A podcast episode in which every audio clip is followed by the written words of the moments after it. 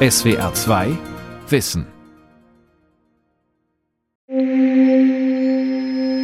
Wo ich dann in den Vorlesungen nicht wirklich verstanden habe, was der Professor von mir wollte, habe ich ChatGPT dann technisch speziellere Fragen gestellt, worauf er auch eigentlich gute Antworten liefern konnte. Der Student Bilal Shahin nutzt ChatGPT gerne für sein Elektrotechnikstudium, als eine Art Lerncoach, wie er sagt. Viele Hochschulen versetzt der künstlich intelligente Textbot allerdings in große Aufregung. ChatGPT kann ganze Hausarbeiten schreiben. Ein paar Stichworte und schon ist die akademische Leistung erbracht. Wer die Texte wirklich verfasst hat, ist für Universitäten kaum nachprüfbar. Doch die neuen Textbots können nicht nur verständliche Texte schreiben, sie werden auch kreativ in Seminaren oder zum Lernen eingesetzt. ChatGPT an der Uni. Wie Textbots Studium und Lehre verändern von Kai Rüßberg. Der Weg zum Lernen für seine Klausur führt Elektrotechnikstudent Bilal Shahin nicht in die Bibliothek, sondern in die Cafeteria der Hochschule Bochum. Er sucht sich einen eigenen Tisch und klappt den schwarzen Laptop auf. Signalübertragung ist das anspruchsvolle Thema der Klausur. Darin steckt viel Neues für den Bachelorstudenten. Physik, Mathematik, sogar Materialkunde und ein bisschen Chemie. Aber sein Rechner hilft ihm, den Überblick zu behalten, per KI-Bot im Internet. Der Chatbot ChatGPT hat das Lernen und die Lehre an der Hochschule so verändert, wie zuletzt die Suchmaschinen in den 1980er Jahren die Bibliothekskataloge verdrängt haben. Der Tab mit dem KI-Assistenten ist bei Bilal Shahin immer im Hintergrund geöffnet. Aber meistens waren das auch generelle Sachen, die man eigentlich auch beim Googlen finden würde, aber das verkürzt halt stark die Zeit, weil anstatt dass man mehrere Ressourcen aufrufen müsste, auf verschiedene Seiten aufrufen müsste, hat man einfach nur ChatGPT dann tippt man seine Frage ein und er übernimmt eigentlich einfach all die Sucherei. Er gibt dir schnell die Antwort, kurz und knackig. Fakten lernen muss der Student für die Klausur trotzdem noch und auch selbst rechnen. Aber der Weg zum Wissen ist kürzer geworden. Und auch Fragen, bei der keine Suchmaschine helfen kann, sind für ihn jetzt lösbar. Zum Beispiel Computercode generieren. Das Schöne ist, man kann auch Informatikfragen stellen. Also da gibt er auch einen Quelltext raus. Und ich finde das eigentlich echt praktisch. Also ChatGPT ist längst noch nicht bei Studierenden aller Fächer angekommen. Hier an der technisch orientierten Fachhochschule in Bochum sind es vor allem die informatiklastigen Fächer, in denen sich die neuen KI-Möglichkeiten besonders schnell herumgesprochen haben. Auch Maren Heger, die hier Umweltingenieurswissenschaften studiert, hat schon mit ChatGPT gearbeitet. Also ich habe mich mit JetGPT auseinandergesetzt für meine Hausarbeit in Bauinformatik. Ich hatte da ein paar Probleme mit meinem Code und dann wusste ich auch nicht ganz genau, wie ich weitermachen soll und habe mir dann bei JetGPT so ein paar Hilfestellungen geholt. An sich bin ich damit ganz gut klargekommen. Manchmal hat er mir ein paar falsche Sachen ausgespuckt, aber an sich war ich top zufrieden damit. Da läge es nahe, sie hätte sich gleich die gesamte Hausarbeit von dem KI-Sprachroboter schreiben lassen. Das hätte ihr eine Menge Arbeit erspart. Doch das kommt nicht in Frage, beteuert die Bachelorstudentin. Die Versuchung war da, aber letzten Endes ist ja meine Arbeit. Bringt ja nichts, wenn ich es ein System machen lasse, lerne ich ja nichts bei. Und ich muss es halt verstehen. Das ist halt noch die andere Sache. Das ist nicht nur moralisch integer, sondern auch die richtige Entscheidung, meint Informationswissenschaftlerin Katrin Weller. Sie hat sich am KAIS-Institut für Digitalisierungsforschung in Bochum intensiv mit künstlich intelligenten Bots beschäftigt, denn die von Bots generierten Texte basieren nicht auf fundierten Analysen, sondern reproduzieren letztlich Textvorlagen, die zuvor einprogrammiert wurden. Studierende dürften weder den Fakten noch den Quellenangaben unkritisch glauben, selbst wenn sie auf den ersten Blick authentisch erscheinen, warnt Weller. Die Gefahr besteht natürlich, dass man nicht mehr erkennen kann, was ist menschlich geschrieben, was ist künstlich generiert. Auf der einen Ebene die Gefahr ist aber auch, was ist Fakt, was ist nicht Fakt. Also stimmen die Informationen, die jetzt in einem Text enthalten sind. Und die Systeme sind so schnell so gut geworden, dass sie wirklich täuschend echt Darstellungen ähm, herstellen können, die nach Fakten klingen, aber keine Fakten sind. Die vielfältigen Einsatzmöglichkeiten, die einfache interaktive Kommunikation und die Qualität der Formulierungen von ChatGPT hat viele KI-Forscher und Forscherinnen wie Katrin Weller überrascht. Innerhalb von nur einem Semester sei klar geworden, dass sich solche Systeme bei Studierenden durchsetzen und die Hochschulen sofort reagieren müssen. Bei ChatGPT sorgt ein Grammatikregelsystem für wohlklingend ausformulierte Sätze. Der Bot kann Texte auch noch weiter bearbeiten. Man kann ihn bitten, dass er zusätzliche Infos ergänzt oder auch den Schreibstil anpasst, die Ergebnisse ausführlicher oder in einfacherer Sprache formuliert. Oberflächlich betrachtet liefert der Chatbot schlüssige und gut strukturierte wissenschaftliche Texte. Wenn man ihn dazu auffordert, sogar mitsamt den geforderten Zitaten mit Quellenangaben. Wie gut das klappt, wollte die Mainzer Sprachwissenschaftlerin Christine Kopf genauer wissen. Sie bat den Bot, einen Text einer Sprachstufe des Deutschen zuzuordnen. Eine solche Aufgabe stellt sie regelmäßig auch ihren Studierenden im zweiten Semester. Auf den ersten Blick sah die Antwort valide aus, erzählt Christine Kopf. Es kommen etablierte Fachausdrücke und so, und die werden dann aber hingedreht, dass es falsch ist. Zum Beispiel hat das System behauptet, dass im Althochdeutschen Umlaut eingesetzt wurde, um das grammatische Geschlecht von Wörtern anzuzeigen. Also Umlaut Ä, Ö, Ü, ne? Das ist einfach totaler Unsinn, aber Umlaut wurde dazu eingesetzt, nicht im Althochdeutschen, aber später, um Plural anzuzeigen. Das haben wir heute ja immer noch, der Garten, die Gärten. Jetzt wollte sie es genauer wissen. Diesmal verlangte die Linguistin von ChatGPT eine fundierte Begründung. Und dann kam der mir mit einem angeblichen Lautwandel, eine S-Dehnung im Niederdeutschen. Und das kam mir sehr komisch vor. Davon habe ich noch nie gehört. Und dann habe ich gesagt, ja, bitte gib mir doch eine wissenschaftliche Quelle dafür. Und dann habe ich eine wissenschaftliche Quelle bekommen. Die Zeitschrift für Dialektologie und Linguistik. Es ist eine Zeitschrift in diesem Bereich, die kennt man auch. Und eine Nummer und Seitenzahlen. Nur auf diesen Seiten stand ein völlig anderer Inhalt. Christine Kopf hatte Zugriff auf das Original und überprüfte die Angabe. Auf ihren Einwand lieferte der GPT-Bot dann direkt eine andere Quelle. Wieder war es eine tatsächlich existierende Fachzeitschrift, aber auch diesmal stand dort ein gänzlich anderer Text. Nun ist es offensichtlich, der Bot erfindet die Quellen. ChatGPT halluziniert, sagt die Wissenschaftlerin. Also sobald man das dann damit konfrontiert, ist es schon geständig, aber solange man einfach so geduldig immer drauf eingeht und mehr Informationen möchte, werden auch immer mehr Informationen geliefert, die halt falsch sind. Selbst manch gestandener Wissenschaftler hätte sich womöglich in die Irre leiten lassen können, wenn er nicht in die spezielle Thematik eingearbeitet ist. Für Studierende, insbesondere in den Anfangssemestern, wäre es schwierig gewesen, den Bot zu überführen. Also dazu muss man natürlich sehr viel wissen, um zu wissen, dass es diese Sachen nicht gibt. Die Inexistenz von etwas nachzuweisen ist ja ziemlich schwierig.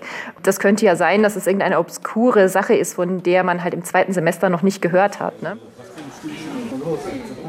Bilal Shahin studiert im dritten Semester Elektrotechnik. Mit seiner Klausurvorbereitung für die Signalverarbeitung kommt er gut voran. Zwei handschriftliche Spickzettel hat er bereits mit Dutzenden Formeln und Merksätzen gefüllt. Manches hat er in Rot hervorgehoben. Beim Erstellen hat ihm ChatGPT geholfen. Aber zum Schummeln, bei Semesterarbeiten oder gar Prüfungen, will er den KI-Bot nicht nutzen. Ja, es wird schon benutzt zum Schummeln. Also ich viele Leute, die keine Lust haben, Referate zu schreiben, viele Leute, die sagen so, nee, den Aufwand mache ich mir nicht, dann geben die einfach in ChatGPT ein, ja, schreib mir dies und das.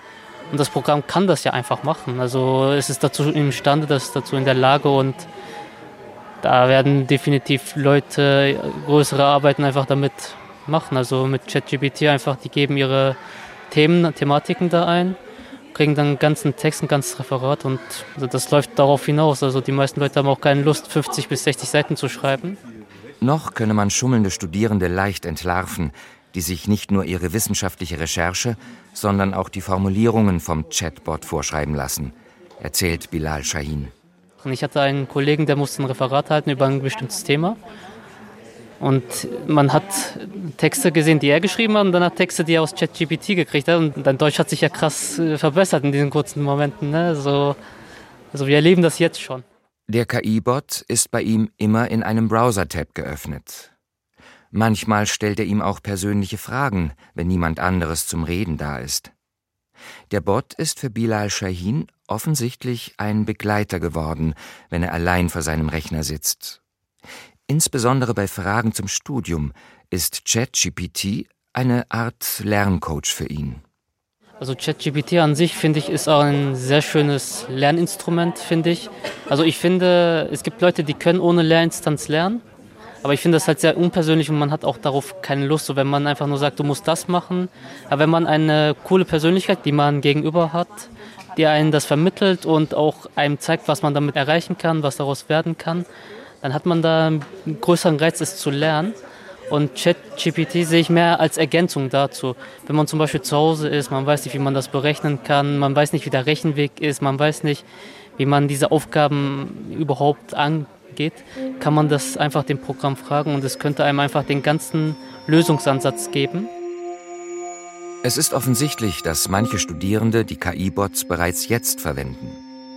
Als erste Reaktionen wurden in den USA und Kanada an einzelnen Hochschulen Verbote ausgesprochen. Doch das wird sich nicht aufrechterhalten lassen, meint Digitalisierungsforscherin Katrin Weller schriftliche Arbeiten werden anders aussehen, als wir sie jetzt kennen. Man kann natürlich auch den Weg gehen und sagen, wir verbieten die Nutzung und die Studierenden müssen unterschreiben, dass sie das nicht genutzt haben, sondern alles alleine gemacht haben. Wird für eine Übergangsphase vielleicht auch gehen, geht aber, glaube ich, am Kernproblem vorbei. Doch wie umgehen mit den Möglichkeiten der KI? Die private Berliner Politikhochschule Hertie School hat als eine der ersten Regeln aufgestellt. Sie fordert, jede Verwendung von KI-Tools transparent zu kennzeichnen. Zudem sollten solche Systeme in der Lehre eingesetzt werden. Die Uni Tübingen hingegen verbietet den Einsatz von KI gänzlich bei schriftlichen Studien und Prüfungsleistungen. Das aber sei der falsche Weg, meint Katrin Weller. Schließlich sollen die Hochschulen die Absolventen ja auf die Digitalisierung verschiedenster Bereiche der Gesellschaft vorbereiten und sie nicht künstlich behindern. Die KI-Textgenerierung aber hat ein Schlaglicht auf die mangelnde Digitalisierung der Hochschulbildung geworfen. Die Universitäten müssten nun Versäumtes nachholen. In der Hochschule, glaube ich, wird sich einiges ändern durch diese Systeme wie ChatGPT. Klassische Textproduktion, alles was ähm, Seminararbeiten, Essays, äh, Motivationsschreiben angeht, werden von diesen Systemen zumindest co-produziert werden in der Zukunft. Studierende werden sich einen ersten Textentwurf davon machen lassen, müssen aber sicherlich noch mal selber drüber gehen und noch mal kontrollieren. Aufgabe der Dozentinnen und Seminarbetreuer sei es nun, schnell Möglichkeiten zu finden, KI-Texterstellung in die Vorlesungen und auch Prüfungen zu integrieren. Wie das für eine Klausur oder mündliche Prüfung aussehen könnte, stellt sich Digitalisierungsforscherin Katrin Weller so vor dass man wirklich als Aufgabe gibt, nimm einen KI-generierten Text als Ausgangspunkt und dann arbeite aus, was verbessert werden muss, dokumentiere mir, welche Änderungen gemacht werden müssen, um einen guten Text zu haben und wirklich, dass man statt des reinen Textes eher so eine Art Änderungsprotokoll einreicht. Der Einzug von KI in Forschung und Lehre führt zu Umbrüchen, die alle bisherigen Abläufe und lang gepflegte Denkmuster in Frage stellen. Daraus ergeben sich ganz andere Interaktionen mit den Studierenden. Es wird nicht mehr ausreichen, eine Aufgabe zu stellen und das Ergebnis zu bewerten. Lehre und Prüfungen sollten mehr im Dialog ablaufen und dann gemeinsam mit Studierenden zu prüfen, okay, wie überprüfen wir jetzt, was ist hier richtig, was ist falsch, was müsste anders geschrieben werden? Können wir das äh, überprüfen, ob die Quellenangaben plausibel sind, ob die Inhalte stimmen? Und daraus werden sich neue Formen der Interaktion mit wissenschaftlichen Inhalten, mit Lehrinhalten ergeben. An der Hochschule Bochum bereitet Masterstudent Nils Lenzen die Klausur für das dritte Fachsemester Informatik vor. Als studentischer Mitarbeiter betreut er das Computerlabor und soll die Durchführung der Prüfung organisieren. Vor ihm liegt ein Stapel ausgedruckter Klausuren. Alles noch auf Papier im Ankreuzverfahren, Multiple Choice. Computer einzusetzen ist den Prüflingen hier nicht erlaubt. Zum Testen tippt er die Aufgaben in das Suchfeld von ChatGPT. Da ich ja jetzt aktuell hier für die Studierenden Übungen und Praktika vorbereite, habe ich das Ganze gerade mal getestet. Ich habe jetzt Aufgaben gestern vorbereitet zu einem bestimmten Thema und habe gerade einfach mal geguckt, was macht die KI, wenn ich ihr die Aufgabenstellung gebe, die ich jetzt hatte. Da war ich dann doch überrascht, dass die ganze Arbeit, die ich gestern gemacht habe, innerhalb von wenigen Sekunden vor meinen Augen war. Das war dann doch schon sehr extrem. Die Prüfungsfragen wurden an seinem Lehrstuhl noch aus einem Fundus zusammengestellt, so wie es jahrelang üblich war. Jetzt will er es aber genauer wissen. Könnte man eine solche, etwas monotone Aufgabe wie passende Fragen für Informatikstudierende im dritten Fachsemester zu finden, auch dem KI-Bot überlassen? Erstelle mir eine Übung für Studierende, in der es um die Versionsverwaltung Git geht. Besonders wichtig sind praktische Aufgaben, in denen die Studierenden Git einrichten und in einer, in einer Linux-Umgebung anwenden. Und dann hat mir die KI jetzt in ja, so, so anderthalb Seiten ungefähr neun Aufgaben gegeben, mit der man eigentlich alles, was man so braucht, um Git zu benutzen und anzuwenden, mit Beispielbefehlen aus unterschiedlichen Programmiersprachen oder in der Shell als Antwort geliefert und ich habe das Ganze mir durchgelesen und war dann doch sehr überrascht und habe mich gefragt, warum habe ich das gestern überhaupt gemacht? Nils hat schon oft mit ChatGPT gearbeitet, aber dieses Ergebnis erstaunt ihn sehr. Und muss sagen, also das war dann doch sehr erschreckend. Nur ein Zufallstreffer? Er entscheidet sich, dem KI-Bot eine weitere Klausuraufgabe zu entlocken. Ich tippe mal hier so einen Python-Code ein auf denen quasi als Antwort erwartet wird, was quasi ungefähr gemacht wird. Und da werden bestimmte Größen abgefragt. Ich werde das Ganze mal hier eben eintippen.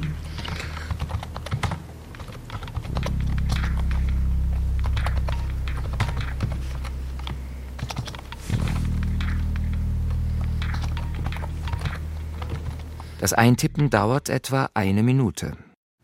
Okay, ja, dann äh, bin ich mal gespannt, was jetzt dabei rauskommt. Das Ergebnis ist bereits nach wenigen Sekunden da und füllt weit mehr als eine Bildschirmseite. Also das Ergebnis, was ich jetzt hier bekomme, ist soweit grundsätzlich nicht falsch. Die KI sagt quasi, dass ein 3x3 Mittelwertfilter auf das Bild angewendet wird. Okay, das ist ganz interessant. Jetzt gibt mir die KI tatsächlich einen Code aus, beziehungsweise ein Beispiel von dem Filter. Und das sieht soweit gut aus. Gut möglich, dass schon im nächsten Semester Fragen in den Klausuren stehen, die mit KI-Textbots entwickelt wurden. Zunächst wird er das Ergebnis mit seinem Professor besprechen und tiefer analysieren. Also ich kann mir sehr gut vorstellen, dass man das nutzen könnte, um natürlich sich auch Arbeit zu ersparen. Also gerade mit der Übung, die ich ja erstellt habe gestern ähm, für die Studierenden und mir quasi die KI im Endeffekt fast denselben Inhalt, den ich gestern manuell erstellt hat, automatisch erstellt hat. Das ist natürlich genauso denkbar für eine äh, Klausuraufgabe. Wenn ich jetzt eintippe, mach mir eine Klausur mit 50 Fragen, dann könnte man natürlich gucken, wie viele Fragen davon sind tatsächlich verwertbar. Die Stimmung an den Hochschulen schwankt zwischen Begeisterung über die Leistungsfähigkeit der KI-Bots, der Verwunderung über die neuen Möglichkeiten bis zur Sorge um eine Plagiatsmaschine. Innerhalb von nur zwei Monaten seit der Veröffentlichung hat der mit künstlicher Intelligenz gesteuerte KI-Bot die Wissenschaft aufgeschreckt. Wie also damit umgehen? fragt sich die Leiterin des Schreibzentrums der Bochumer Ruhr-Universität, Maike Wiethoff.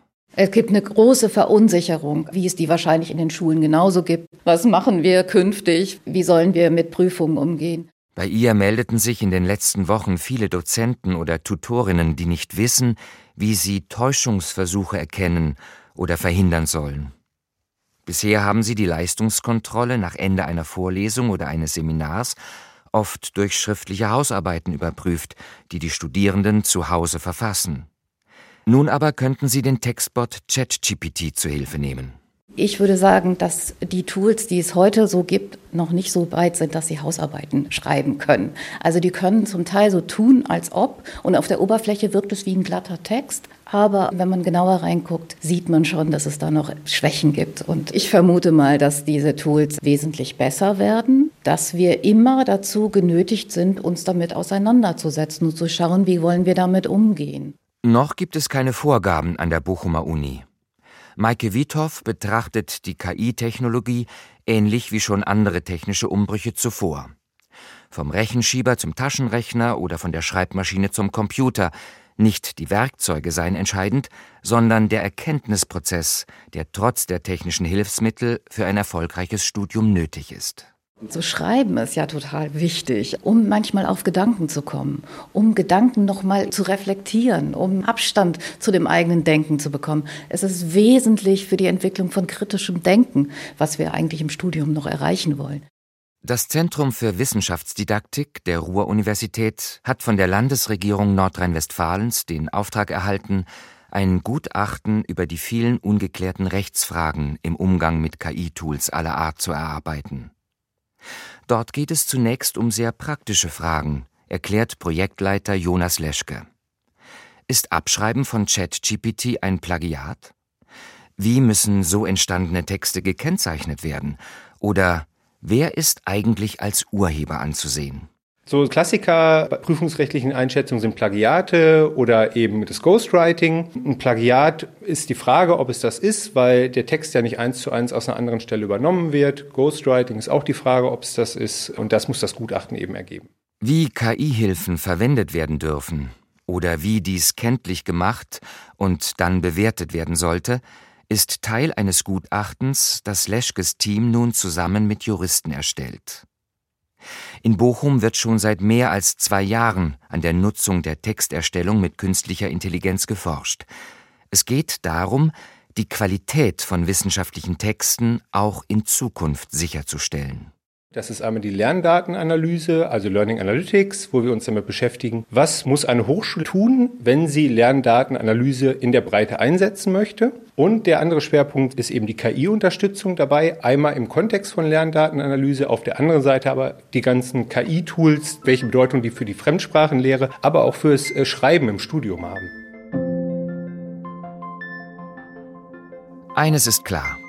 Die Wissenschaft muss sich rasch auf die Herausforderungen durch die schnelle Verbreitung der KI-Textgenerierung einstellen.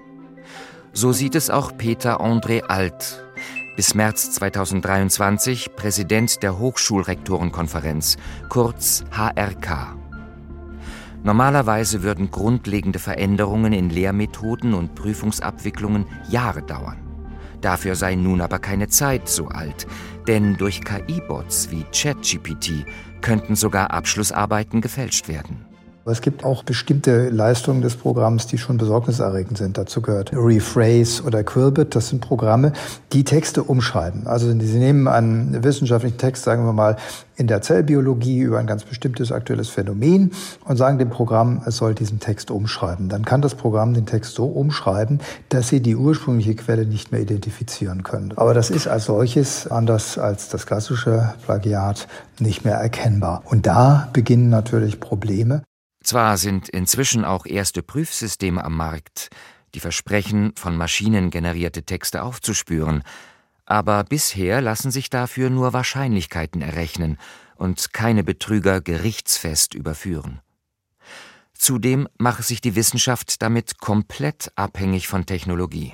Es ist natürlich eine, eine, wirkliche Dystopie, die sich da abzeichnet. Die Vorstellung, dass äh, künstlich erzeugte Texte von künstlicher Intelligenz analysiert werden im Hinblick darauf, ob sie von Menschen oder nicht von Menschen geschrieben worden sind. Das ist eine hm, wirklich unheimliche Vorstellung. Wir sollten vor allen Dingen ähm, darauf achten, dass wir frühzeitig die Analysetools so schärfen, dass da gleich hohe Hürden aufgebaut werden. Das System ist gut beraten, wenn es sich jetzt schnell auf den Weg macht und die Qualitätssicherung Betreuung auf der KI-Ebene so implementiert, dass tatsächlich Betrug nicht so einfach möglich ist. Einige Hochschulen haben bereits Ratgeber für ihre Lehrstühle entwickelt, wie KI in Vorlesungen und Seminaren eingebunden oder bei Prüfungen genutzt werden kann.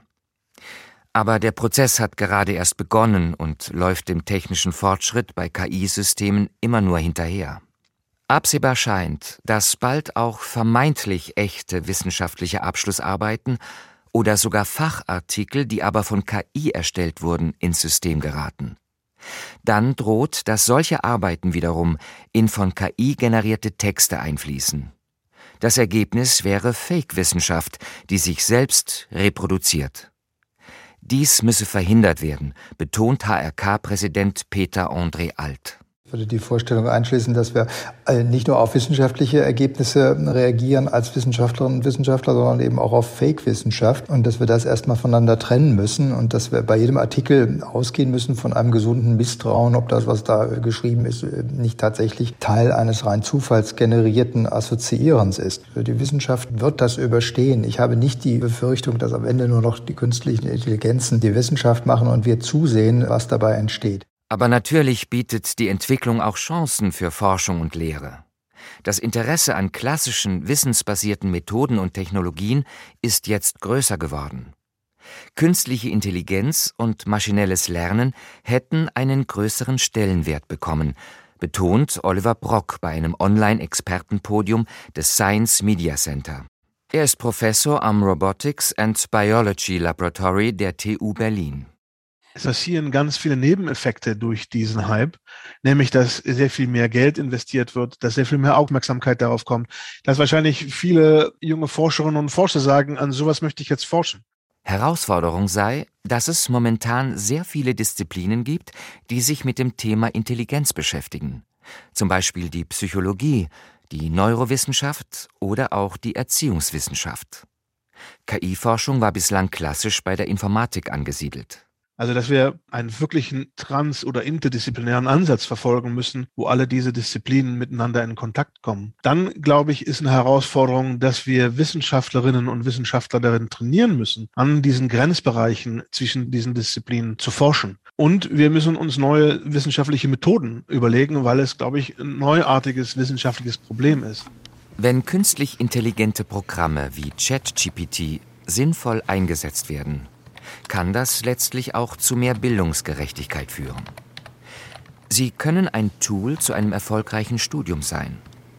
Für den Elektrotechnikstudenten Bilal Shahin ist der Textbot aus seinem Studienalltag jedenfalls nicht mehr wegzudenken.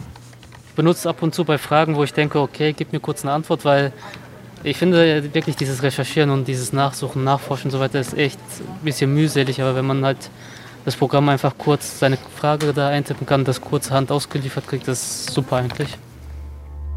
SWR 2 Wissen. JetGPT an der Uni. Wie Textbots Studium und Lehre verändern. Von Kai Rüßberg. Sprecher Uwe Peter Spinner. Regie Günter Maurer.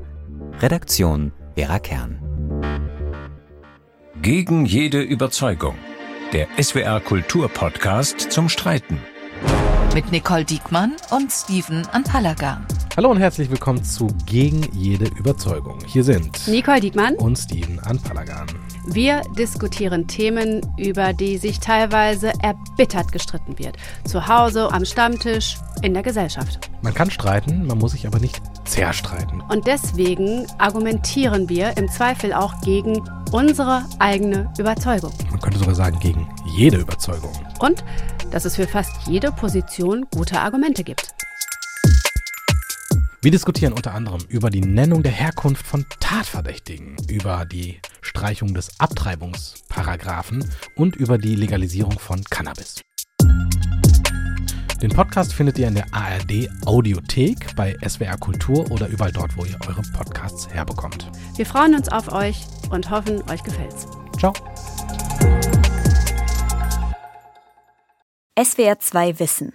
Manuskripte und weiterführende Informationen zu unserem Podcast und den einzelnen Folgen gibt es unter swr2wissen.de.